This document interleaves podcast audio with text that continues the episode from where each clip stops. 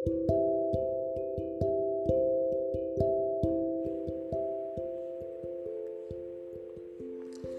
tak tergesa.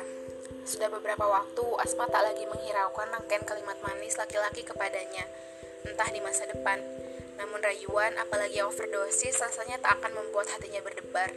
Ide bahwa laki-laki akan mengatakan dan melakukan apa saja untuk mendapatkan yang dia inginkan disadari benar. Sedikit pengalaman cinta dan tak terhitung curhat yang mampir di telinganya membekali pelajaran itu. Kalimat rayuan gombal, tetapi perempuan meresponnya seperti serangga yang dengan sukacita menghampiri jaring yang dibangun laba-laba, menerima setiap susunan kalimat indah yang ditujukan sebagai ungkapan kasih yang jujur, cinta. Kenyataannya, kata-kata tak selalu berbanding lurus dengan kedalaman perasaan laki-laki.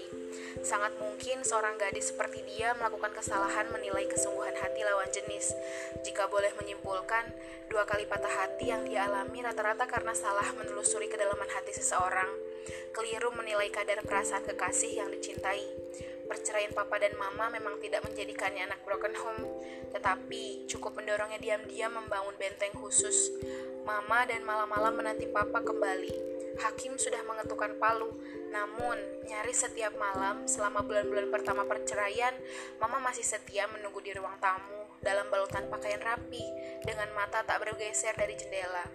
Harapan, walaupun tak pernah diucapkan wanita terkasih itu, suatu hari Papa akan pulang bahwa perceraian ini hanya mimpi buruk yang tidak benar-benar terjadi. Perempuan lain yang menjerat lelaki itu hingga lupa istri dan anak remaja mereka suatu saat akan pergi. Dan apa yang masih memungkinkan harapan serupa walaupun kecil bermain di hati mama selain kepercayaan akan kalimat indah yang dulu pernah diucapkan papa, investasi kata-kata yang kemudian terbukti palsu.